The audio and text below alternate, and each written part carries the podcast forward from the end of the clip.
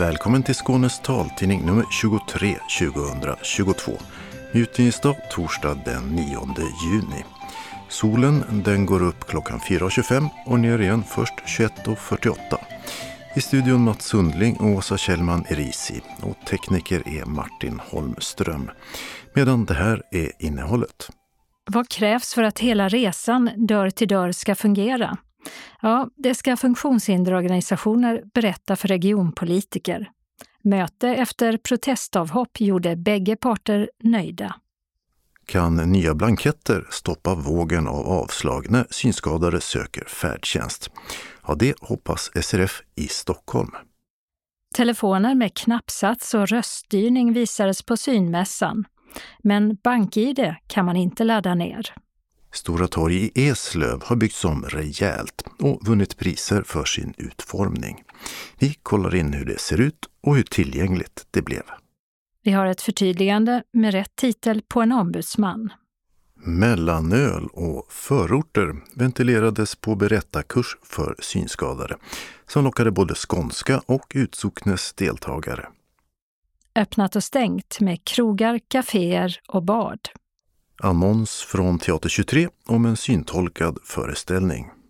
Evenemangstips med allsång och dans. Och kalendern med blindfotboll och vilda blommor. Anslagstavlan med regionala och lokala meddelanden samt ändringar i kollektivtrafiken. Och idag delar norra, mellersta och sydöstra Skåne på tavla. Och allra sist redaktionsrutan. Vad behövs för att hela resan dörr från dörr ska fungera?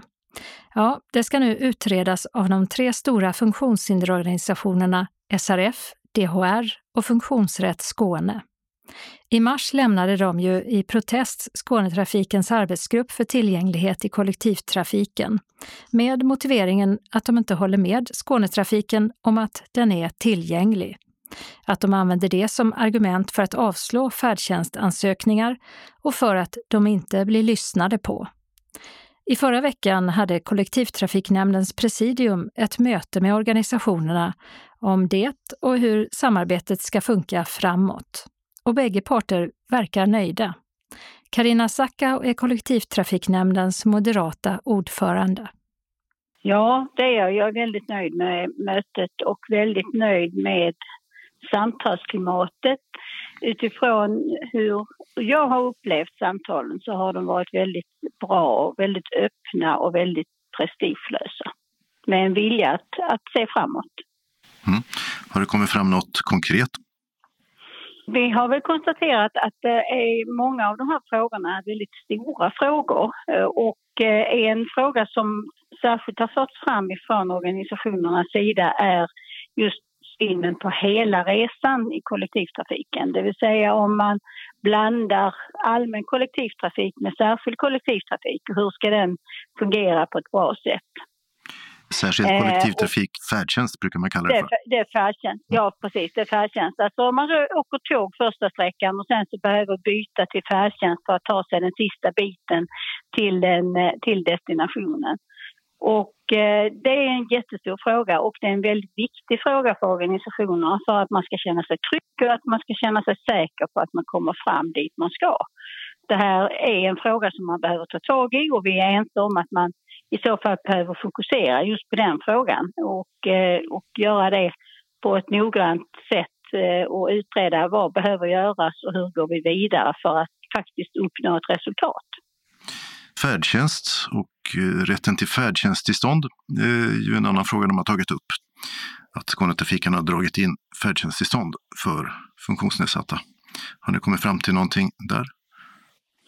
Inte haft den fortsatta diskussionen utifrån den frågeställningen utan vi har väl diskuterat just kanske lite större frågor och vi vet ju att det är en översyn på gång av färdtjänstlagen och jag tror att samtliga avvaktar med spänning på vad det kommer att resultera i. Och apropå det, ni skulle höra med Skånes kommuner, de som har lämnat över färdtjänsten till Skånetrafiken då, om hur de vill ha det. Hur går det med det arbetet? Vi har haft ett första möte och vi har ett nytt möte inplanerat här den 21 juni. Förra tillfället hade vi cirka 10 kommuner som var närvarande, och här hoppas vi att det ska komma lite fler den här gången så att vi kan få en bred diskussion bland samtliga kommuner. Ja, vad händer framåt? Det som händer framåt nu är att organisationerna, då är ju synskadade, Funktionsrätt Skåne och DHR som tog på sig uppgiften att faktiskt göra en roadmap, alltså en noggrann kartläggning. Hur ser det ut idag med hela resan? Vilka insatser behöver göras? Vad behöver förändras? Och hur ska vi då komma dit? Och det har de tagit på sig att göra, den första kartläggningen. Och den kräver ju givetvis en förankring utifrån deras sätt att säga det. Men det kräver ju också tid. Det är viktigt här att vi verkligen gör det noggrant och att vi inte hastar fram. Utan att det blir ett bra arbete. Så att vi beslutade att vi ska träffas igen i slutet på september. För att se så att vi är eniga om hur färdplanen ser ut framåt. Och också hur vi ska kunna överlämna detta vidare till vår organisation inom Skånetrafiken. Så att tjänstemän kan ta över och arbeta vidare med frågorna i samarbete med de här olika funktionshinderorganisationerna.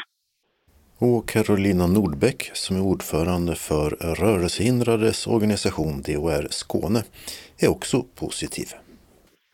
Vi upplever det som att man från presidiets sida är mycket intresserad av att vi ska få ett samtal och att vi ska komma vidare.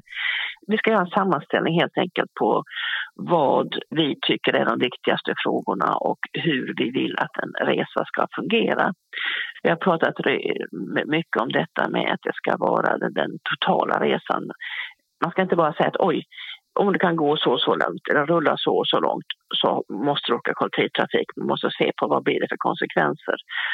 För våran del kan det vara så att inom DHR att man säger att du har möjlighet att åka kollektivtrafik. Du har en busshållplats som är bara 300 meter ifrån dig och dit kan du ta dig med rullstol.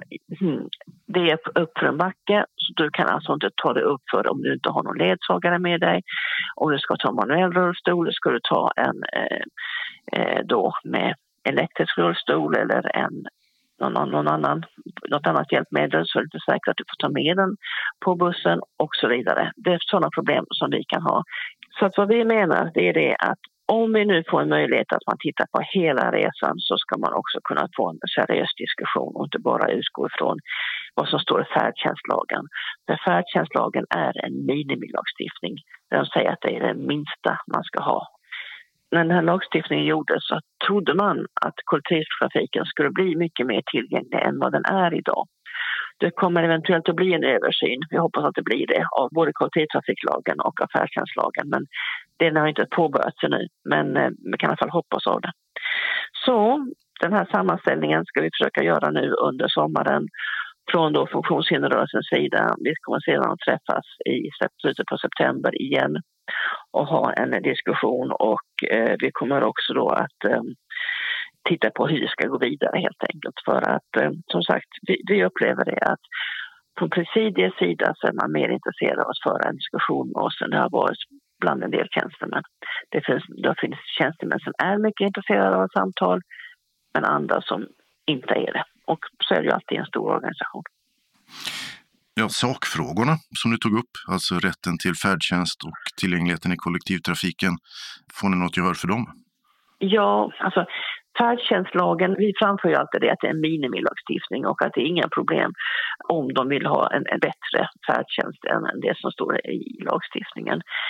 Sen är det ju lite grann en diskussion där om man har gått ner från Region Skånes sida och är nu nere på vad som är enligt lagstiftningsnivå och vilket vi då tycker naturligtvis är negativt för det har funnits bättre möjligheter tidigare. Och ser man på det ekonomiska så är det inte så stora pengar det rör sig om. Men återigen, det är en politisk fråga och det är ju någonting som vi kommer att driva under valrörelsen att man ska få de olika partierna till att faktiskt berätta vad de vill i färdtjänstfrågan. Men om man bara tänker på det här som samarbete som vi har nu så försöker vi ju komma vidare och hitta och se om vi kan få fram några vettiga lösningar.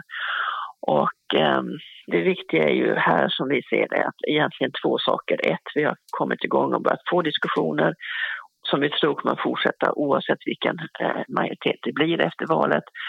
Men också att vi från funktionshinderrörelsens sida är eniga och säger att de här frågorna är viktiga för oss och att vi ska göra vad vi kan för att de ska tas upp under valrörelsen. Sa Carolina Nordbäck, ordförande för DHR i Skåne. Reporter var Mats Sundling. Kan du gå så kan du åka kollektivt. Ja, så kan man sammanfatta hur en del regioner svarat när synskadade ansökt om färdtjänst och fått avslag. Och när synskadade drivit sitt ärende vidare i domstol så har den ofta bekräftat avslaget. I Region Stockholm hoppas nu synskadade att en ny blankett för färdtjänstansökan ska ändra situationen. Dels så har synnedsättning införts som en egen kategori ansökan. Dels finns plats att beskriva hur den påverkar ens möjlighet att använda vanlig kollektivtrafik. Kristoffer Örnevik är ombudsman för resande och arbetsmarknad hos SRF Stockholm Gotland. Vi har arbetat med frågan i ungefär 4-5 år tillsammans med trafikförvaltningen i Region Stockholm under 2017 och 2018. Resultat fick vi se 2019, sen fastnade hela processen. Varför då? Det är egentligen ingen som vet riktigt. Personen som var ansvarig först gick på föräldraledighet och sen har det varit mycket olika personer som arbetat med den personens områden. Och sen finns det ingen bra förklaring egentligen, utan det kom upp nu när vi började trycka på för att blanketterna skulle ändras igen då. När avslagen blev fler och det kom till vår kännedom att det var större problem att få färdtjänst. Så då la vi lite extra krut på att diskutera blanketterna. Och vad var det ni krävde att skulle förändras i ansökningarna som de såg ut? Så som de har sett ut så har det ju funnits ett fokus på rörelsehinder. Alltså hur långt kan jag ta mig för egen maskin? Och även då hur många enkelresor jag gör med allmän kollektivtrafik. Då har det inte funnits egentligen något bra utrymme för att beskriva min egen problematik. Till exempel att det är svårt att hitta till och från den allmänna kollektivtrafiken. Men i de här nya blanketterna finns det flera olika alternativ av funktionsnedsättningar. Exempelvis då synnedsättning som alternativ för vad det är för problematik vi har. Och finns det då också plats att uppge hur synnedsättningen eller blindheten påverkar orienteringsförmåga, eller är det bara att man har en synnedsättning? Det finns möjlighet att beskriva sin problematik med att resa med allmän kollektivtrafik. Då kan vi ju beskriva också att det är svårt att orientera sig. Och vi hade även med den diskussionen i vårt valarbete inför valet nu i höst 2022. Men tack vare att de här blanketterna kom fram och sattes i system nu så har vi fått plocka bort just den valfrågan, så det är positivt. Och den nya blanketten för färdtjänstansökan i Region Stockholm har bara använts en kort tid. Så än går det inte att säga något om hur det också kan påverka beviljandet av färdtjänstansökningar. Nej, tyvärr inte än. Det ska bli väldigt intressant att försöka se om det blir skillnad och vad skillnaden beror på. För att det är inte bara ansökningsblanketten utan alla blanketter, även läkarintyg, de här handhavande blanketterna för de som ska besluta och allt sånt. Jag tror det var 19 olika blanketter sammanlagt som är reviderade. Det är en ganska stor översyn som har gjorts. Vad tror du, hur kommer handläggarna att förhålla sig till det här nya? Vår förhoppning är ju att det ska komma fram information som gör att de har en bättre möjlighet att bedöma personer med synnedsättningsbehovet av färdtjänst. Sen hoppas jag också att det inte ska ställas emot någon alltför, restriktivt skriven lagtext. Så att vi fortfarande har samma problematik. Men det är svårt att spekulera, så jag hoppas att mina förhoppningar stämmer. Jag tänker att de blanketterna som vi har fått nu, de passar troligtvis för en bättre formulerad lagtext också. Men kan det faktum att Stockholm nu har en ny formulering om synskada i sina färdtjänstansökningar på något sätt också fungera uppmuntrande för påverkansarbetet på andra håll i landet där det kommit fler avslag på färdtjänstansökningarna? Kristoffer Örnevik igen. Det är en förhoppning att vi ska kunna vara någon sorts förebild, framförallt om det blir ett positivt resultat och att så här kan vi göra. Sen tror jag att i och med att färdtjänsten ser ut på så olika sätt på olika delar av landet så kanske det är olika insatser som krävs. Vi ska titta på om det finns bra möjligheter att berätta om de ändrade blanketterna. Det kanske kan inspirera folk som har fått avslag på färdtjänst att söka igen. Och sen kan vi också uppmana personer med synnedsättning som söker här i Stockholm att tala om de får avslag. Så vi kan försöka se ett mönster om det finns samma problematik eller om det är andra saker som krånglar. Men jag hoppas verkligen att den här vågen av avslag kan få ett stopp på något sätt. Och om den här ändringen av blanketter visar sig vara en del av lösningen så är vi enbart nöjda. Sen kommer jag nog inte vara 100% positiv förrän jag ser ett positivt resultat. Det sa Kristoffer Örnevik, ombudsman för resande och arbetsmarknad hos SRF Stockholm-Gotland, som inte har några exakta siffror på antalet avslag på färdtjänstansökningar från synskadade. Reporter i inslaget var Dodo Parikas. Vi ska återvända till synmässan som föreningen Svensk Syn ordnade i Malmö häromveckan. Och vi ska titta på telefoner. Hur personer med synnedsättning ska få möjlighet att lära sig hantera smarta telefoner med pekskärm och röststyrning, som till exempel assistenten Siri, har varit en omdiskuterad fråga sedan Region Skåne slutade bekosta deltagande i Glimåkra folkhögskolas kurser. SRF Skåne har nu fått regionens uppdrag att sköta utbildningen. Men på synmässan hade Iris Hjälpmedel dukat upp ett bord med helt andra telefoner. Försäljningsansvarige Erik Tengvall visar. Vi har ett antal olika telefoner här. Allt från en enkel seniortelefon som man brukar kalla dem, de här Doro-telefonerna. Bra kontraster, svart och vitt. Som har en bra display som är tydlig. Men den som inte ser displayen och man är osäker på vilken meny jag är inne i, vilken knapp har jag tryckt på, vilken siffra är det, så finns det de telefonerna som har talstöd. Så när jag trycker på en etta, då säger den ett. Och då är jag trygg med, då vet jag vad jag har tryckt på för någonting. Och det gör den genom alla menyer. Telefonboken, kontakter, sms och vad det nu kan vara för någonting. Sen har vi en mer avancerad telefon som har talstödet. Men även att du kan röststyra den. Så när du har telefon eller boken inlagd, alla namn och telefonnummer klara, så kan du trycka på en knapp och så kan du säga ring Erik. Och då kommer vi till den positionen och man trycker på grön lur för att ringa upp. Men skiljer det sig något från att man har till exempel Siri i sin telefon? Siri är ännu bättre för den som klarar av det. Alla klarar inte av touchtelefoner. Så även om Siri fungerar så att man väcker Siri genom att prata med Siri, så måste man vara väldigt tydlig med sina instruktioner till Siri. Tvekar man så lägger Siri av. Och börjar man tveka för mycket, då kan det bli mycket fel med Siri. Så det är viktigt att det finns telefoner för alla. Och som sagt, alla klarar inte av en touchtelefon. Alla kommer inte klara av Siri. Ja, alla de här är ju med knappsats. Alltså fysiska knappar. Ja, det är fysiska knappar. Och det skapar trygghet med många också. Så det egentligen finns inget rätt eller fel. Utan det måste finnas ett stort smörgåsbord så att det passar alla. Och det är användaren själv som måste bestämma vad som är bra. Vad är taktilt för mig? Jag får ju frågor ibland. Vilken telefon är tydligast? Ja, det kan inte jag svara på. Ja, tydligast för mig, men inte tydligast för dig. Det finns ju en här som egentligen bara har 5 knappar också. Ja, och det är en mer trygghetstelefon. Där du inte kan trycka in ett telefonnummer utan att du förprogrammerar 3 nummer. Så det blir A, B, C. Så att du inte gör fel på något sätt, utan A går till din dotter, B till din son och C går till grannen. Det är den absolut enklaste, det är en riktig trygghetstelefon. Men de här andra, de går att använda som att smsa till exempel och så? Det gör de, absolut. SMS finns det och vissa av de här har ju även med mejl.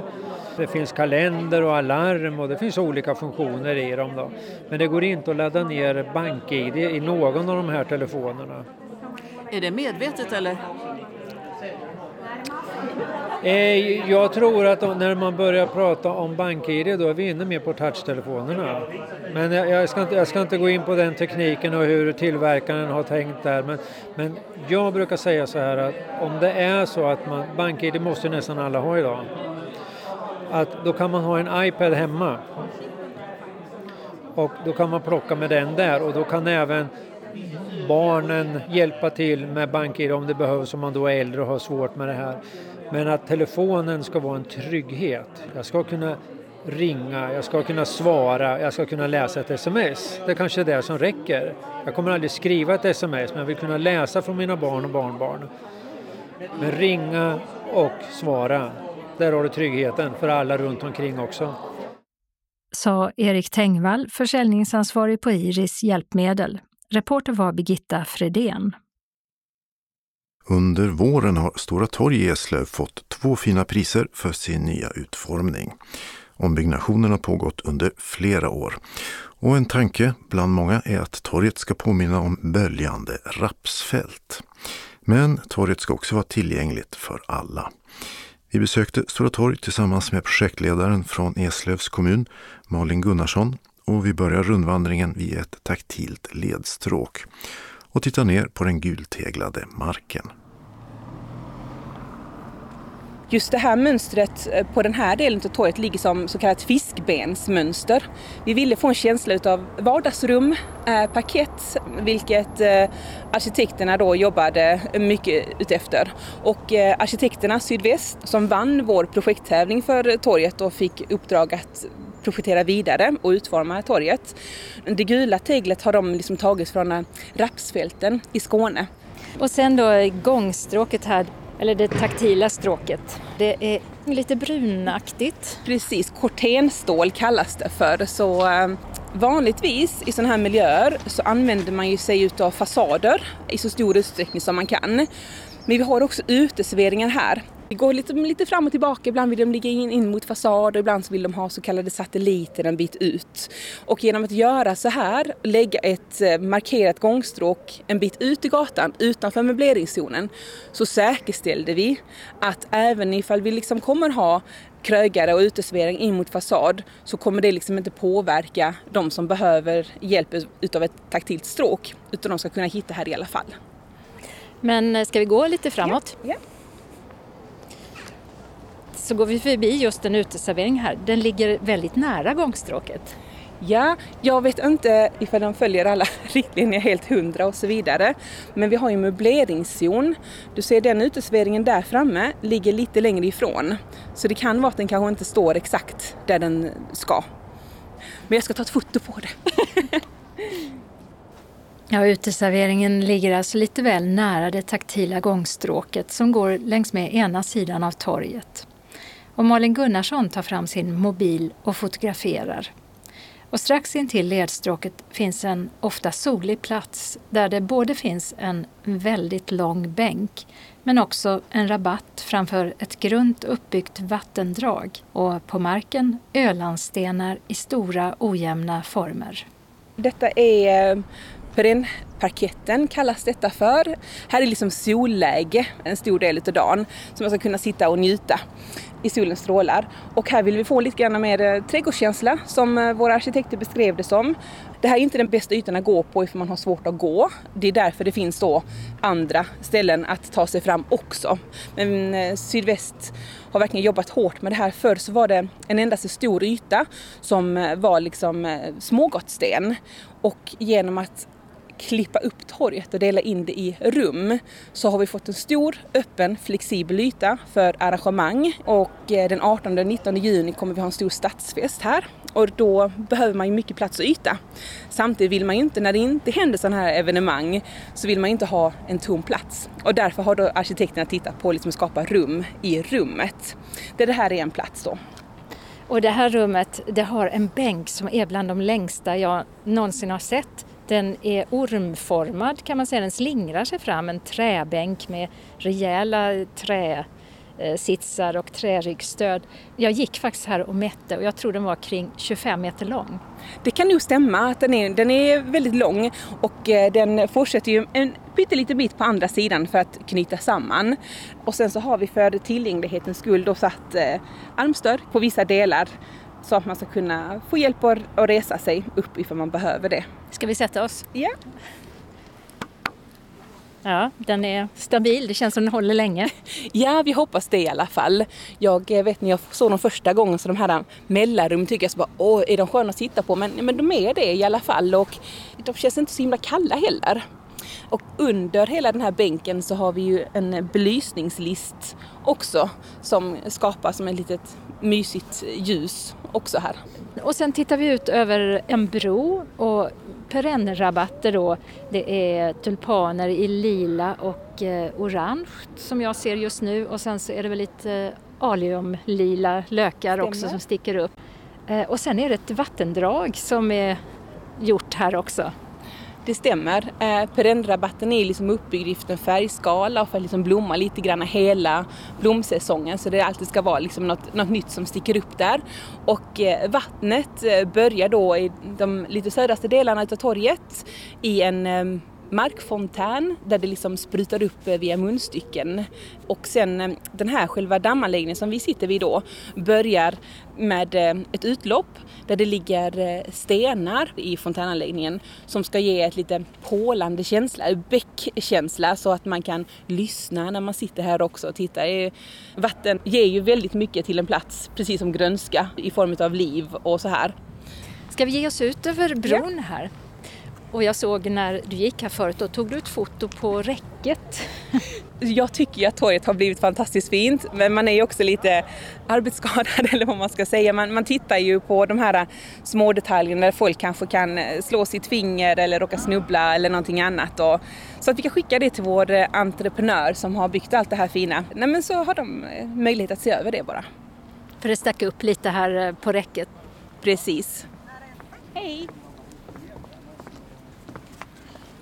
Nu drar vi oss åt ena sidan, för då kommer en väldigt lång trappa som också går i en bågform. Det är lite bågformat här och var.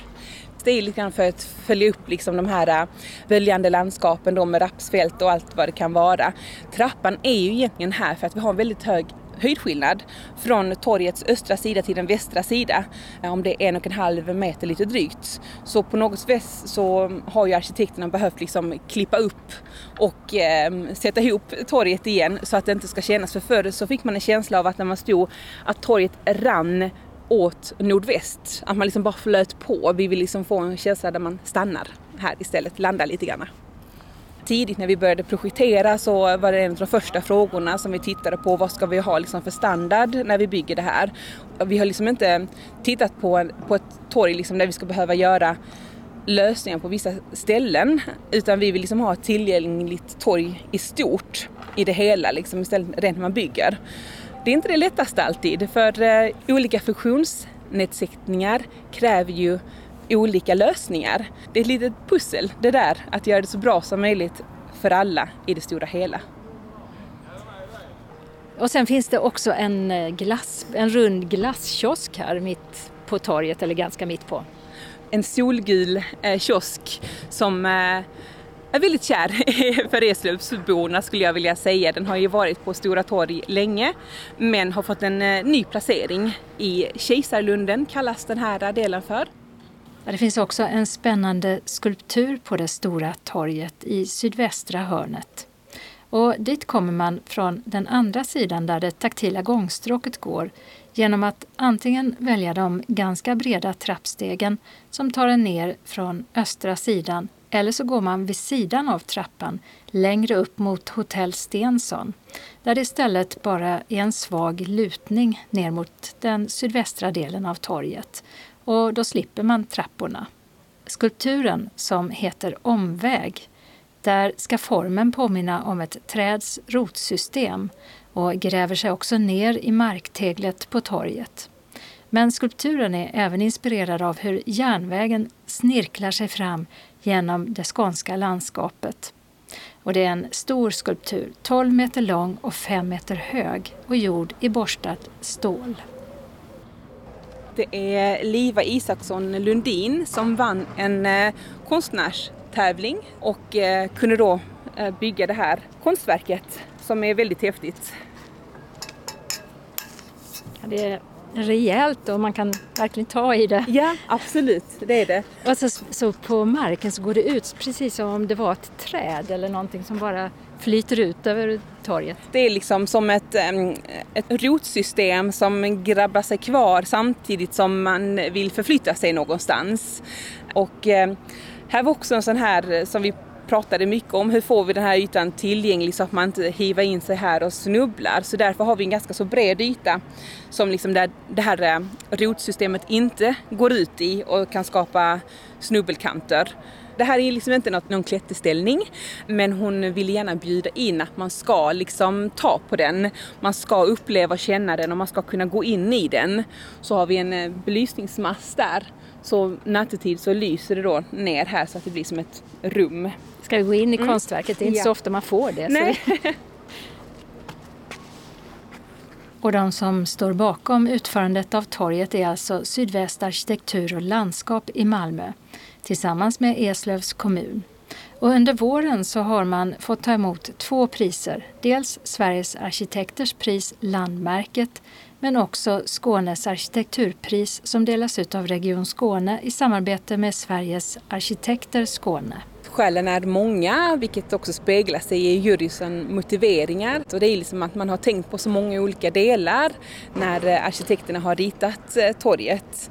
Och man har liksom tittat på färgval och färgtoningar. Man har skapat en plats som man vill vara på. En plats som är tillgänglig, en plats som är hållbar. En del av Sveriges arkitekters juryutlåtande var att man har låtit människan ta plats istället för bilar. Det var i september förra året som den officiella invigningen av torget var. Men visst finns det fortfarande en del saker som behöver rättas till. Och efterhand som man stöter på problem så ser Malin Gunnarsson och hennes kollegor till att de åtgärdas. Torget är fortfarande nylagt och marken håller fortfarande liksom på att sätta sig, som man säger. Så vi noterar och sen så tar vi det på garantibesiktning ifall det är någonting som behöver justeras. Och är det en väldigt stor justering som behöver göras eller så vi känner att här kan man snubbla, då meddelar vi våra entreprenörer med en gång så åker de ut och fixar det. Så du går omkring här som du gjorde tidigare med din kamera och så fotograferar du. Ja, där är en snubbelkant. Ja, man måste höja blicken och se det vackra, men ibland så snör man ner och tittar på sådana där små skavanker också. Det sa Malin Gunnarsson som är projektledare från Eslövs kommun. Reporter var Åsa Kjellman Erisi. Så har vi ett förtydligande av en avannons i förra veckans nummer. Henrik Eld är SRF Skånes ombudsman och inget annat. Glädjen i att berätta och skriva var temat för vårens kurs Berättarglädje som anordnades av SRF Skåne men som bland skåningarna också lockade mer långväga deltagare eftersom den var digital. Vi ska strax få tjuvlyssna lite på en kursträff där 70-talet i form av mellanöl och Stockholmsförorter dök upp på agendan. Men först till kursdeltagaren Kai Nordqvist i Stockholm. Att försöka skriva skönlitterärt har jag haft som min främsta hobby de senaste 10 åren. Jag har skrivit ganska mycket facktext tidigare. Men det här är något annat, för nu är det frågan om att försöka skriva lite skönlitterärt. Och att få det man gör nagelfaret av andra. Hur känns det? För det är ju det det går ut på bland annat. Att alla som är med i kursen läser det de andra skriver och har kommentarer kring det. Det skulle jag säga, det är det allra viktigaste med skrivkurserna egentligen. Därför att man sitter ju själv och skriver. Man blir ju, ursäkta, men man blir ju lite närblind, va? Därför att det man har skrivit själv.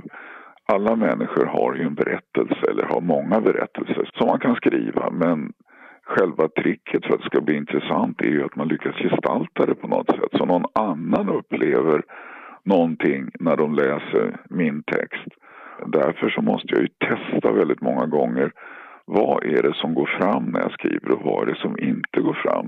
Så ibland är faktiskt det intressantaste man får ut av en sån här grej man har lagt fram en egen text, det folk inte har reagerat på.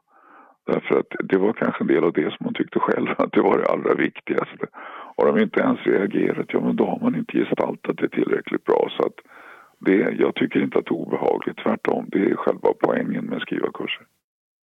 När jag läser den här texten så hör jag den på stockholmska. Jag hör den på 70-tals stockholmska. Och jag hör en mans röst också. Så ni får låtsas att det är det ni hör. Det här är kursledaren Emilie Ånskog, inspelad under en digital berättarglädjeträff i våras. Och hon läser upp en bit ur Kais text. En lördagskväll 1975 hade jag ringt och ställt en fråga till henne. Tycker du jag ska komma hem nu? Tänkte annars åka till Vändelsö med några kompisar.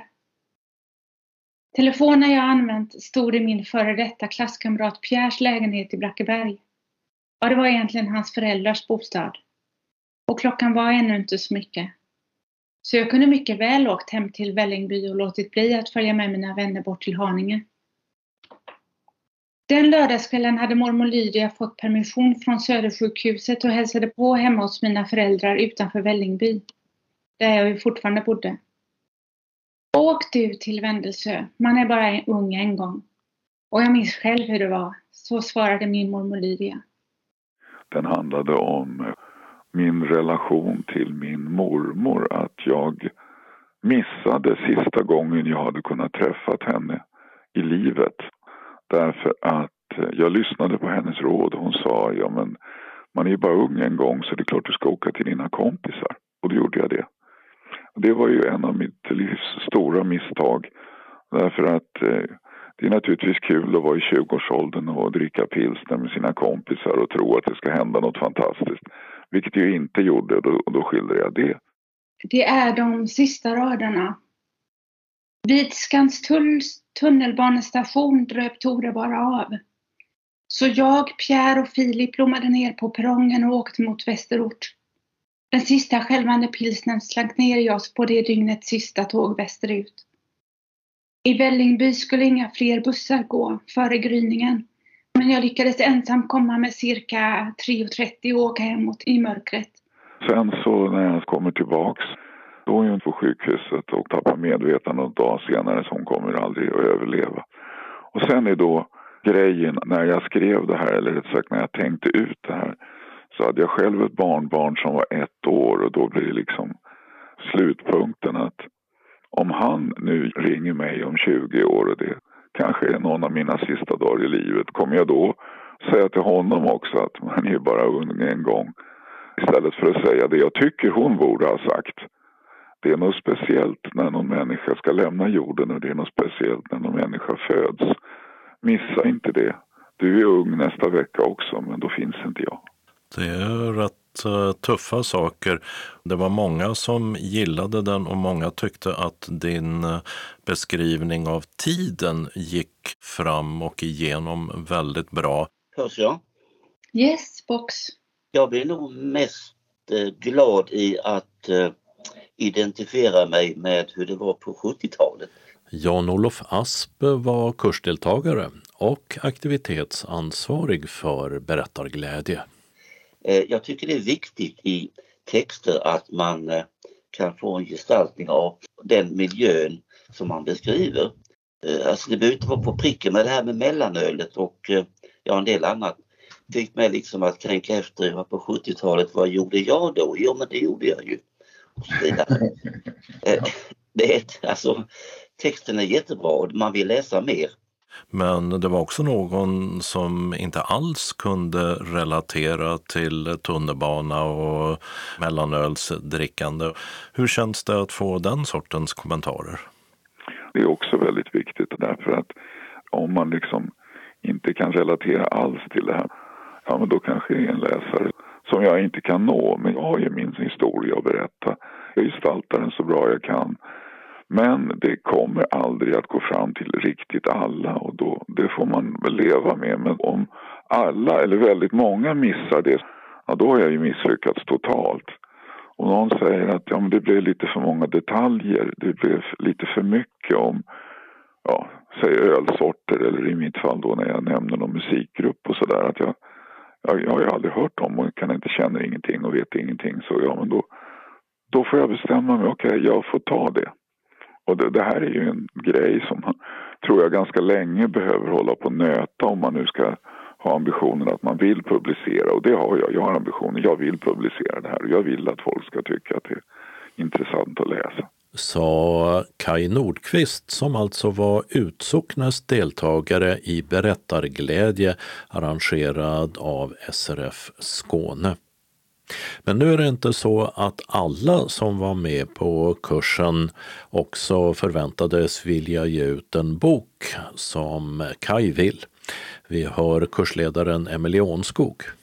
Den här skrivkursen går till så att jag har hållit i ett tema under varje kurstillfälle om att skriva självbiografiskt eller om att skriva fiktivt och så vidare.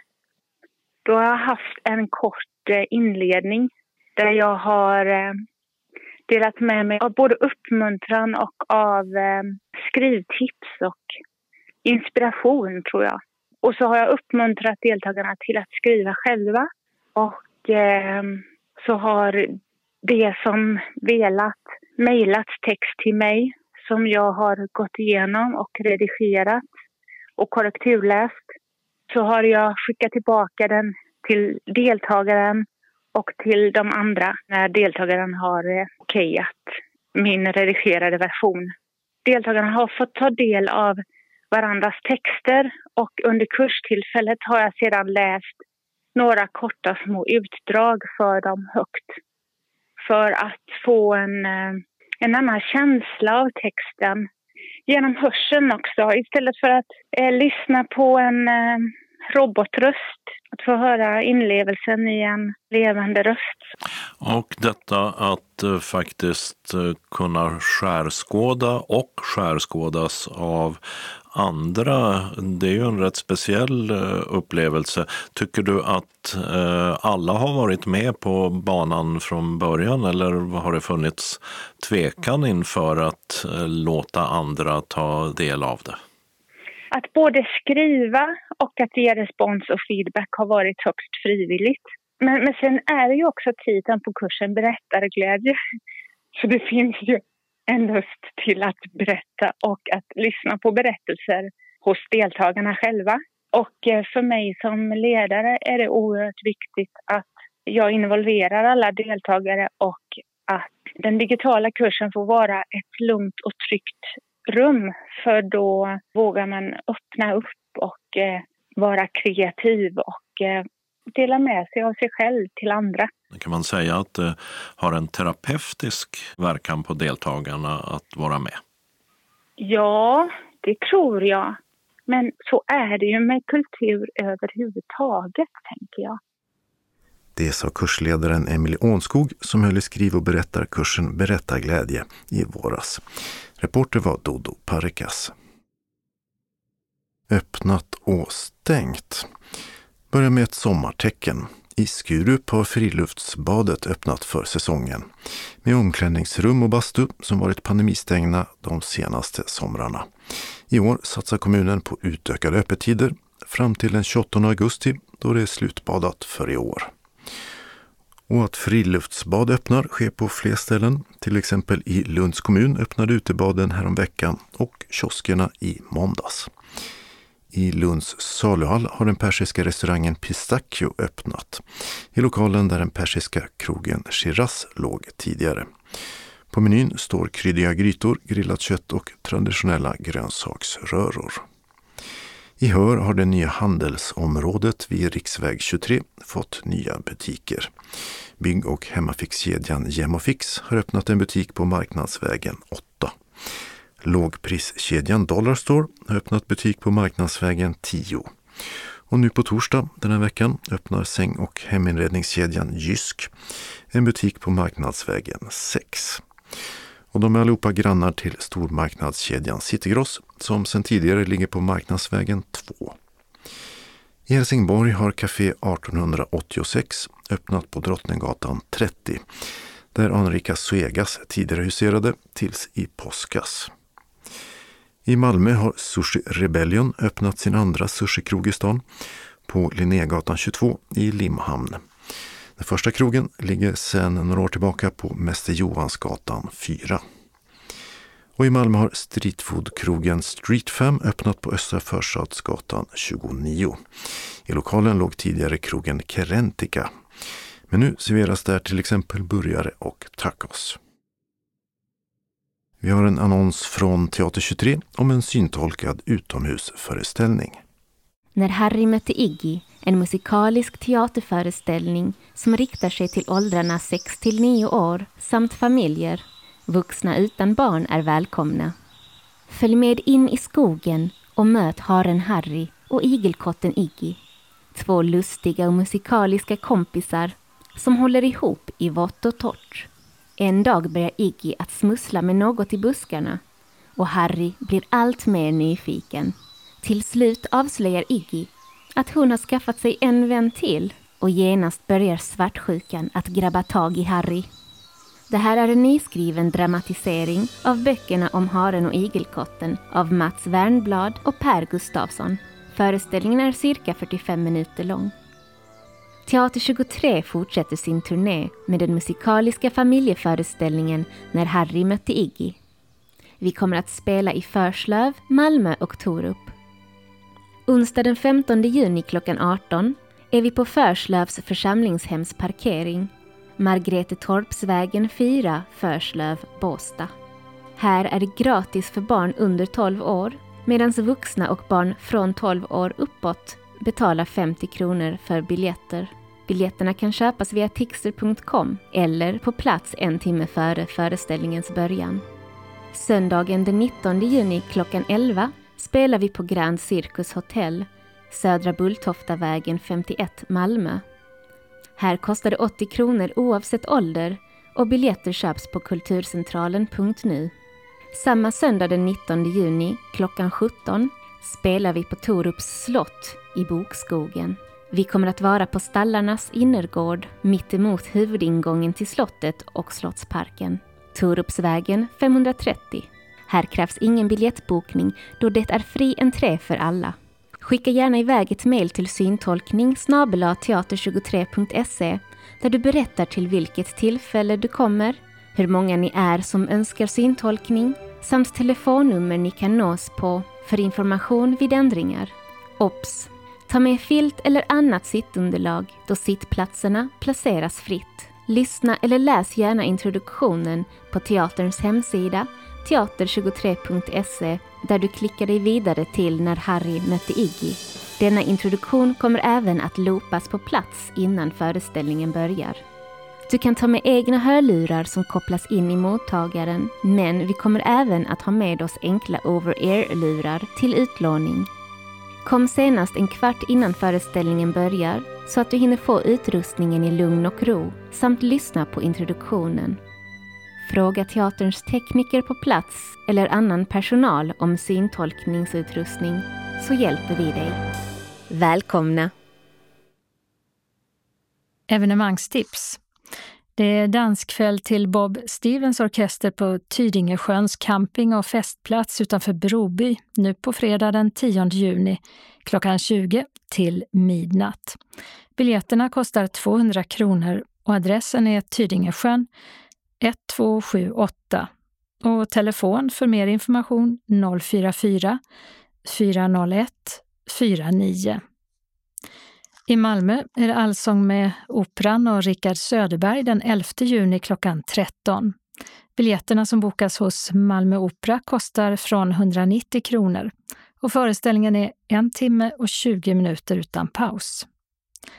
Andra lördagen i månaden i sommar från klockan 10 till 14 är det smakmarknad på Åhus torg med närproducerad mat och hantverk i massor.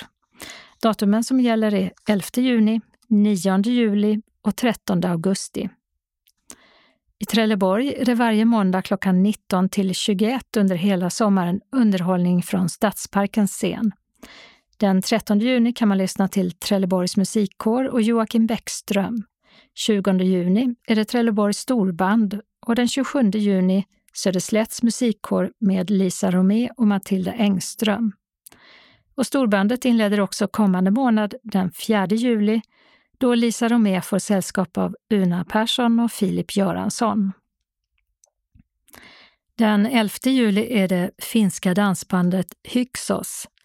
Den 18 juli spelar Cross Country och den 25 juli är det Monster Rock Show för barn från 4 till 99 år.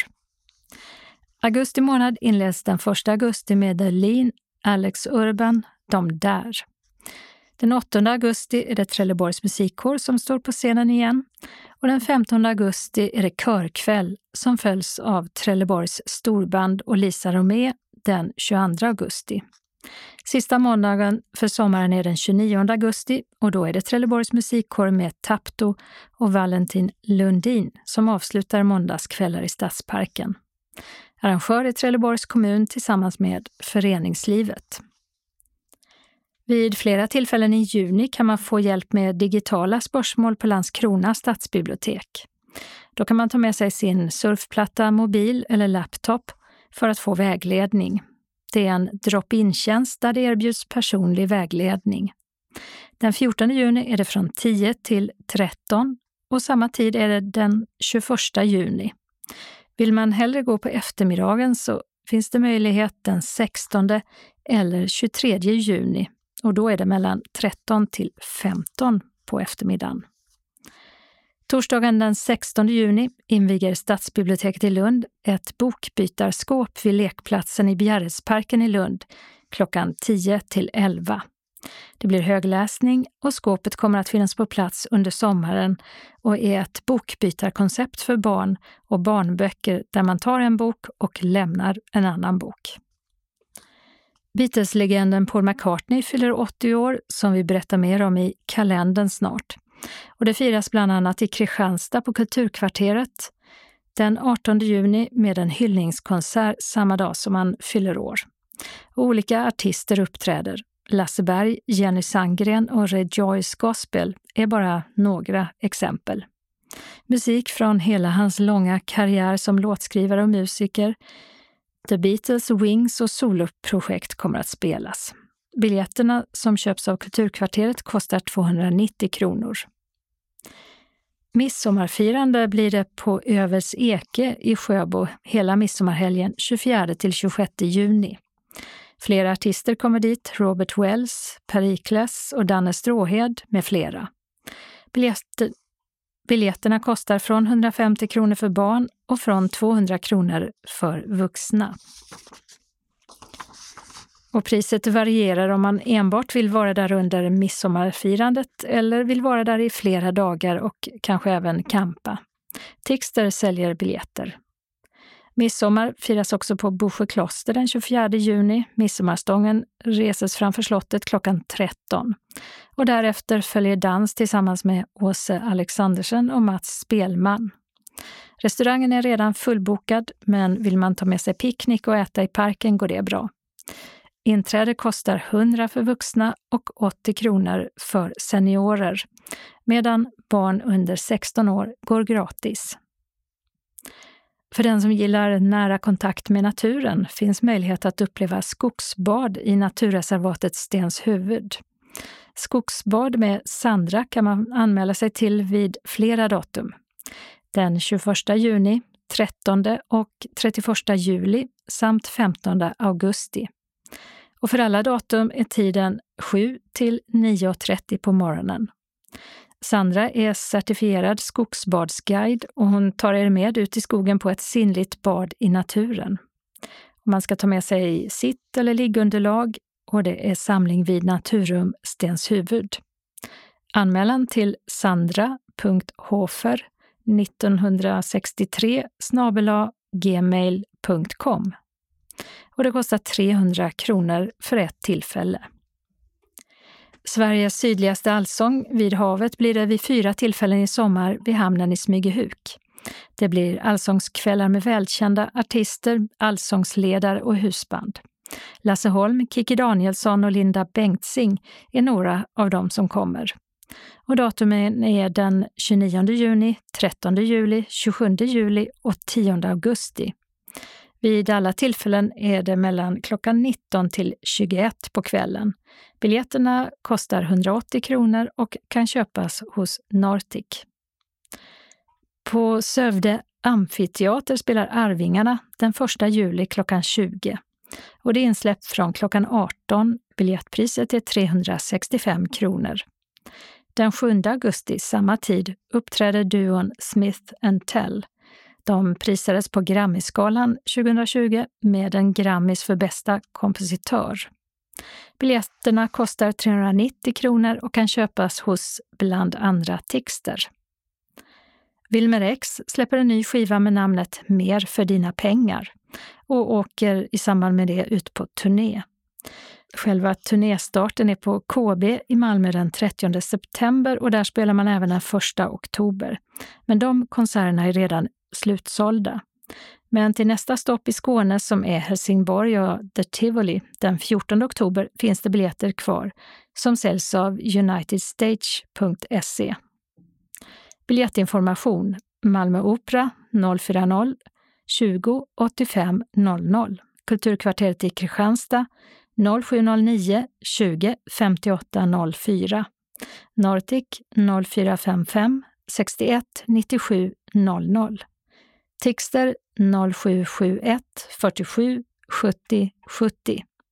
United Stage 08 555 700 00.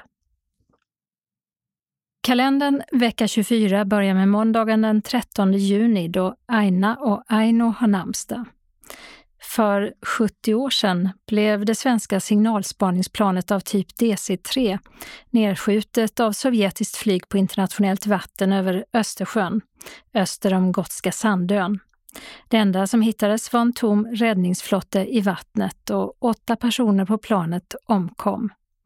Ryssarna förnekar att de skjutit ner planet och det blev en diplomatisk kris mellan Sverige och Sovjetunionen som förvärrades när ett Catalina-plan som var ute och sökte efter den försvunna DC-3 blev beskjutet 3 dagar senare och tvingades nödlanda på vattnet. Men hela besättningen räddades av ett västtyskt fartyg. Händelsen gick under namnet Catalina-affären. Och 1956 så erkände Sovjet att de skjutit ner DC-3, men först 2003 hittades flygplansvraket. Tisdagen den 14 juni hette namnsdagsbarnen Håkan och Hakon. I USA firas den amerikanska flaggans dag. Det är 245 år sedan flaggan först togs i bruk, knappt ett år efter självständighetsförklaringen 1776. Och för 40 år sedan slöt Storbritannien och Argentina vapenvila cirka 2,5 månad efter att Falklandskriget mellan de båda utbröt och med många döda framförallt på den argentinska sidan. Vapenvilan kom efter att britterna hade intagit Port Stanley på Falklandsöarna och ledde så småningom till den argentinska militärjuntans fall. Skådespelaren Susanne Reuter fyller 70 år.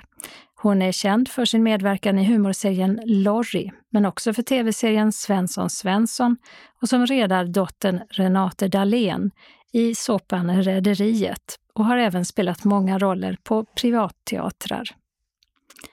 Onsdagen den 15 juni är det Margit och Margot som firar namnsdag. I Danmark firas Valdemarsdagen sedan 110 år tillbaka då den danska flaggan Dannebrogen enligt legenden ska ha fallit ner från skyn på kung Valdemar Sejr denna dag 1219. Numera firas dagen också till minne av att det tyska Sönderjylland, Nordschleswig, återförenades med Danmark detta datum 1920. Torsdagen den 16 juni har Axel och Axelina namnsdag. I Malmö inleds Special Olympic Games som är Sveriges största idrottsevenemang för personer med intellektuell funktionsnedsättning. Runt 1000 deltagare väntas komma och idrottsgrenar som är representerade är till exempel ridning, handboll, golf och simning. och US Open i golf för herrar börjar i Brooklyn, Massachusetts och håller på till den 19 juni. Fredagen den 17 juni är det Torborg och Torvald som ska hyllas på namnsdagen. För 50 år sedan togs 5 personer på bar gärning när de gjorde inbrott i det demokratiska partiets högkvarter Watergate i Washington. Och det var inledningen till den så uppmärksammade Watergate-affären, som efter en lång tid innebar att den republikanske presidenten Richard Nixon tvingades avgå. Och så är det final i blindfotboll i European Championship för män som spelas i Pescara i Italien. Lördagen den 18 juni är det alla Björn och Bjarne som har namnsdag. I Paris är det Diamond League i friidrott. Och i Budapest börjar VM i simning.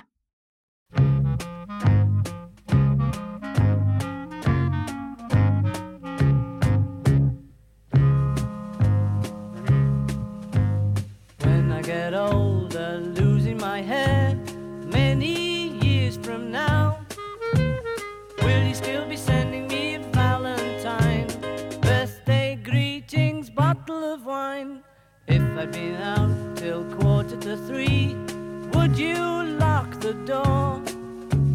Will you still need me? Will you still feed me when I'm 64? Och några fler år än 64 fyller Beatles-legenden Paul McCartney som blir 80 år. When I'm 64 fanns med på Beatles album som kom 1967. Efter att Beatles splittrades så var Paul McCartney också med i andra band som till exempel Wings och Paul McCartney Band. Och sedan 1997 har han även ett Sir framför sitt namn eftersom han blev adlad under en ceremoni där drottning Elisabeth II gav honom titeln. Och i Malmö firas dagen stort med många gästartister som uppträder på en speciell Paul McCartney-festival som hålls i konsertlokalen Plan B på Norra Grängesbergsgatan.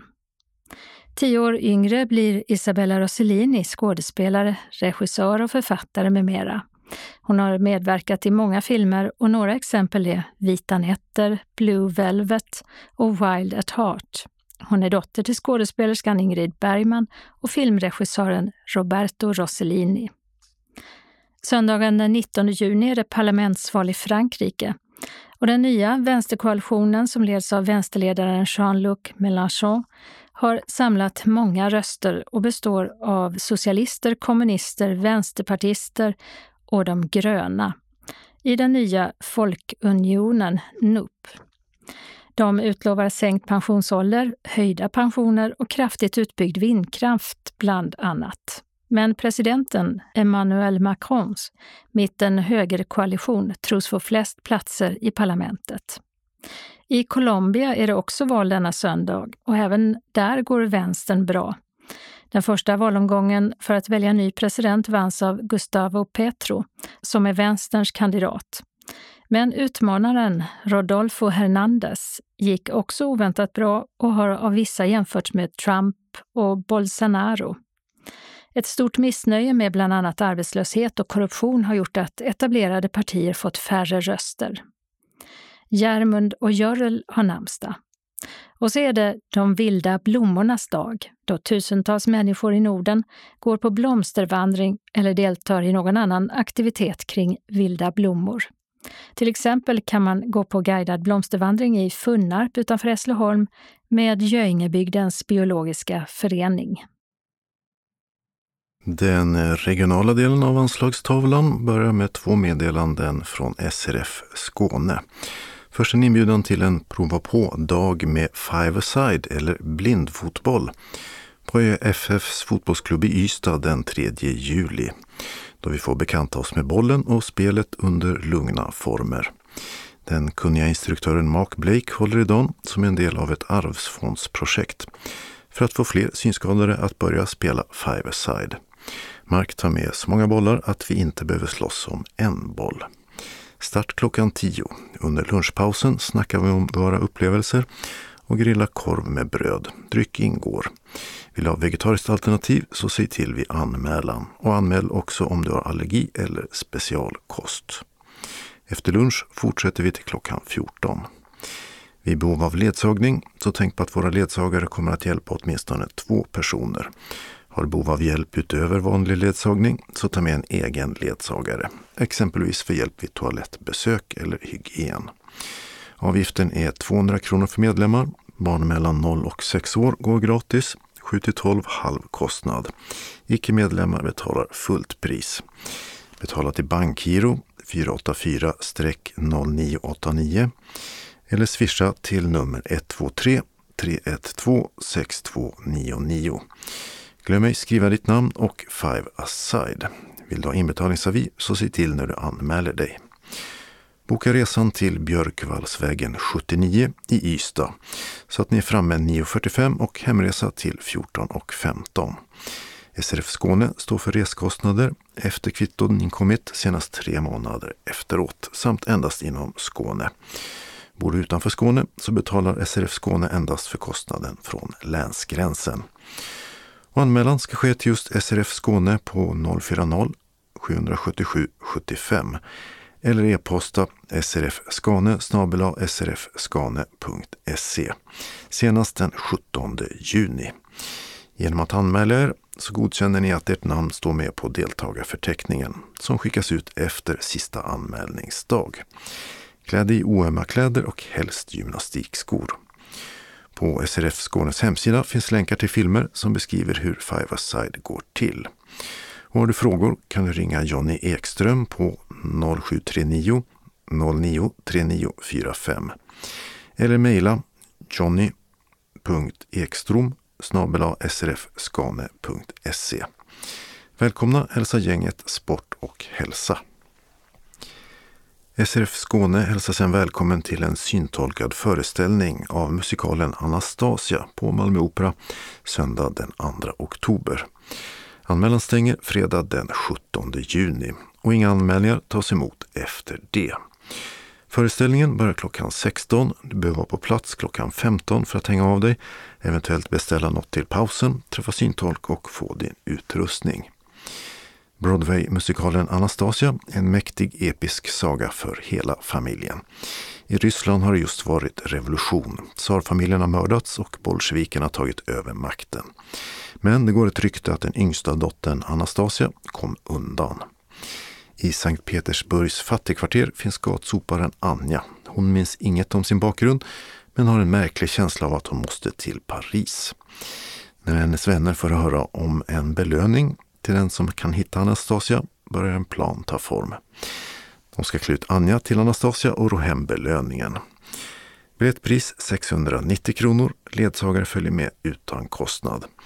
Betala till bankgiro eller swishnumren enligt ovan och glöm ej skriva ditt namn och Anastasia. Vill du ha en inbetalningsavi så se till när du anmäler dig. Då det är begränsat antal platser så är det först till kvarn som gäller. Har ni rörelse eller hörselsvårigheter eller behov av ledsagning så skriv det i anmälan. Färdtjänst kan bokas till Malmö Opera, Östra Renaholmsvägen 20 i Malmö. För att vara framme där klockan 15 och hemresa till 18.45. Och anmälan görs till SRF Skånes kansli. Har du frågor kan du ringa Maj-Britt Ryman 070 324 66 09. Och du blir inte lämnad ensam kvar vid operan. Någon av oss stannar alltid kvar till sista bilen kommit. Bekräftelse skickas ut i slutet av augusti och biljetterna delas ut på plats den 2 oktober av Maj-Britt. Hoppas vi ses på operan i oktober, hälsar SRF Skånes arbetsgrupp Kultur och fritid. SRF Malmö Svedala planerar en syntolkad visning av vandringsutställningen Auschwitz på Malmömässan med mer än 700 originalföremål och en gripande verklig berättelse genom ett av de mörkaste kapitlen i mänsklighetens historia. SRF-medlemmar i hela Skåne kommer att kunna delta och få reseersättning. I skrivande stund vet vi att det inte blir före andra halvan av augusti och att det kan bli in i september. Vi vill att ni ska få reda på detta ute i lokalföreningarna eftersom denna utställning väcker stort intresse hos många av våra medlemmar. SRF Malmö Svedala önskar alla en trevlig sommar och ber att få återkomma med fullständig information senare, men i god tid innan aktiviteten. Hälsa styrelsen genom Maj-Britt Ryman. SRF Malmö Svedala påminner om att det är träff på Öresunds Funkis, alltså före detta handikappbadet på Ribersborg, torsdagar klockan 14 till 16.30. Med sista träff den 11 augusti. Torsdag den 14 juli är träffen dock inställd. Även medlemmar från andra föreningar är välkomna. I så fall betalas reseersättning ut från SRF Skåne sen kvittot skickas in inom 3 månader. Ingen anmälan behövs, men Maj-Britt Ryman svarar på frågor på telefon 070-324 66 09. Och vi avslutar den regionala anslagstavlan med några regionala ändringar i kollektivtrafiken. Tågen först. I helgen är lokaltågen mellan Hässleholm och Älmhult inställda på grund av ledningsarbete. Och somliga som går till och från Växjö. Detta mellan klockan 3 den 11 juni och söndag till midnatt, natten till måndag, ersätter bussar. Måndag den 13 juni börjar ett större arbete i Nordvästskåne som varar till den 5 augusti och som gör att Öresundstågen från Göteborgshållet tar en annan bana och inte stannar i Helsingborg eller Landskrona. Men då å andra sidan i Åstorp, Billesholm, Kågeröd, Svalöv, Teckomatorp och Kävlinge. Pågatågen på sträckan Helsingborg, Förslöv och Halmstad är inställda. Det kör extrainsatta pågatåg på sträckan Helsingborg, Ramlösa, Landskrona och Kävlinge som ansluter till Öresundståg i Kävlinge. Och bussar ersätter mellan Helsingborg och Ängelholm samt Helsingborg och Förslöv och Båstad via pågatågens mellanstationer. Mellan Båstad och Halmstad går Öresundstågen. Bussar så. I Ängelholm ska man reparera Tegelbruksbron och från måndag den 13 klockan 6 så går regionbussarna 503, 507, 510 och 511 en annan väg. Hållplatsen Rönnhallen har stängt och ersätts av Rönnegymnasiet. Den ligger cirka 500 meter västerut på Östergatan. Stängde också hållplatsen Bruksgatan Östra med stadsbusshållplatsen Bruksgatan som alternativ 400 meter västerut på Östergatan. Den 8 juli klockan 17 ska den ordinarie vara öppna igen. I Malmö började förra veckan ett stort arbete på Drottninggatan och Amiralsgatan som ska vara klart den 4 juli. Vilket till att börja med stängt hållplatsen Paulibron i bägge riktningar. De som åker med regionbusslinjerna 130, 131, 132, 134, 148, 169, 171 och 174 har hållplatsen Stadshuset läge H och I som närmsta alternativ. De ligger 650 meter åt sydväst på Amiralsgatan. För regionbuss 100 har hållplatsen Stadshuset H å andra sidan stängt. Och den bussen stannar nu på läge G istället. Stadsbuss 31 stannar inte heller på hållplatsen Paulibron. Nämst ligger hållplatsen Studentgatan medan hållplatserna Rörsjöparken och Värnhem de ersätts av en tillfällig vid Värnhemstorget. Anslagstavlan för sydvästra Skåne innehåller några inbjudningar från SRF Malmö Svedala. Först till dagverksamheten. Måndag den 13 juni klockan 13-15 blir det tidningsläsning och eller frågesport. Och tisdag den 14 klockan 13-15:15 blir det bingo. Vi serverar kaffe och smörgås eller kaka för 10 kronor. Och vi vill att alla anmäler sig till kansliet 040 25 05 40 om man tänker komma senast klockan 10 samma dag. Känner man sig sjuk så stannar man hemma. SRF Malmö Svedala hälsar också att nu är sommaren här och det är tid för den sedvanliga midsommarfesten. Vi träffas onsdag den 22 juni klockan 13. Först äter vi matjessill och potatis, sen blir det jordgubbar med vaniljglass och vi avslutar med en kopp kaffe och kaka. Under eftermiddagen lottas diverse priser ut. Som medlem i föreningen betalar du 100 kronor. Avgiften kan betalas in på bankgiro 192-9645. Eller så kan man swisha till 123 077 8050. Och det går också bra att betala med kontanter på plats. Drycker finns till självkostnadspris och du kan beställa färdtjänst hem till senast klockan 16. Vill du vara med så anmäl dig till kansliet som har telefon 040 25 05 40 eller via e-post till info@srfmalmo.se, dock senast tisdag den 14 juni. SRF Malmö Svedala hälsar också välkommen till en grillfest på Öresund Funkis.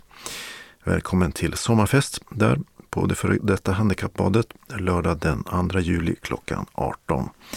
Vi äter och dricker gott, umgås och har det trevligt. Som medlem betalar du 100 kronor som du kan betala via Swish eller kontant. Och du tar själv med dig vad du vill dricka, glas och bestick. På grillen kommer fläskkött att finnas och ett vegetariskt alternativ. Vilket väljer du? Anmäl dig till kansliet senast tisdag den 21 juni. Glöm inte att meddela vad du vill anmäla vid anmälan. Och behöver man komma i kontakt med någon på lördagen så kan man ringa Maj-Britt Ryman eller Mikael Werngren, den senare på nummer 076 191 0466. Välkommen tillbaka, hälsar styrelsen. SRF Malmö Svedala bjuder också in till bussresa i Fritjof Nilsson Piratens fotspår den 14 juli. Avresa på förmiddagen, tid ännu ej fastställd, men beräknad hemkomst blir cirka klockan 17. Bussen utgår från Fransuellstatyn på Norra Vallgatan 66 i Malmö. Resan går först mot Vollsjö där Peter Danielsson tar emot på Piratenmuseet. Därefter bär det av till Österlen och Brösarps gästgiveri. Där även lite annat trevligt väntar oss under dagen. För medlemmar kostar det 300 kronor och du kan betala via bankgiro eller Swish enligt ovan. Anmälan senast måndag den 20 juni till kansliet. Se till när du anmäler dig om du vill ha inbetalningsavi och berätta om du behöver ledsagare, du delar den. Om du kan äta Brösarps berömda äggakaka med fläsk och rårörda lingon eller vill ha ett vegetariskt alternativ. Och berätta om du har allergier eller något annat vi bör känna till. Har du frågor kan du ringa Maj-Britt eller Mikael enligt ovan. Välkomna hälsa styrelsen för SRF Malmö Svedala. Den här lokala anslagstavlan rundas av med några lokalbussar i Malmö. Stadsbuss 34:s hållplatser på Rudbäcksgatan ska asfalteras om fram till den 23 juni klockan 15. Det vill säga hållplatserna Gamlegård A, Rudbäcksgatan C och D, Högestadsgatan A och B samt Bispegatan B och C. De ersätts av en tillfällig stolpe 30 meter väster om den förstnämnda. Samt av en tillfällig ett par hundra meter väster om den sistnämnda hållplatsen. För den som använder Rudbäcksgatan C och D är den ordinarie stolpen Gamlegård B på den korsande Lorensborgsgatan ett alternativ. Regementsgatan har stängts av för stadsbuss 4 och fram till den 20 juni klockan 15 är hållplatsen Kronprinsen B stängd och ersatt av en tillfällig stolpe 120 meter västerut på samma gata. Stadsbuss 5:s hållplats Stenkällan A byggs om och bussen stannar på läge B tvärs över gatan fram till den 13 juni klockan 15. Och i Västra hamnen har stadsbuss 2:s hållplats Skeppsgatan B stängt och ersätts av Kockum Fritid A. Den ligger 100 meter västerut. Och så ska det vara där till den 17 juni klockan 15. Den lokala anslagstavlan för mellersta, sydöstra och norra Skåne börjar med 2 inbjudningar från SRF Lundabygden. Först till midsommarfest eller sillafest den 15 juni.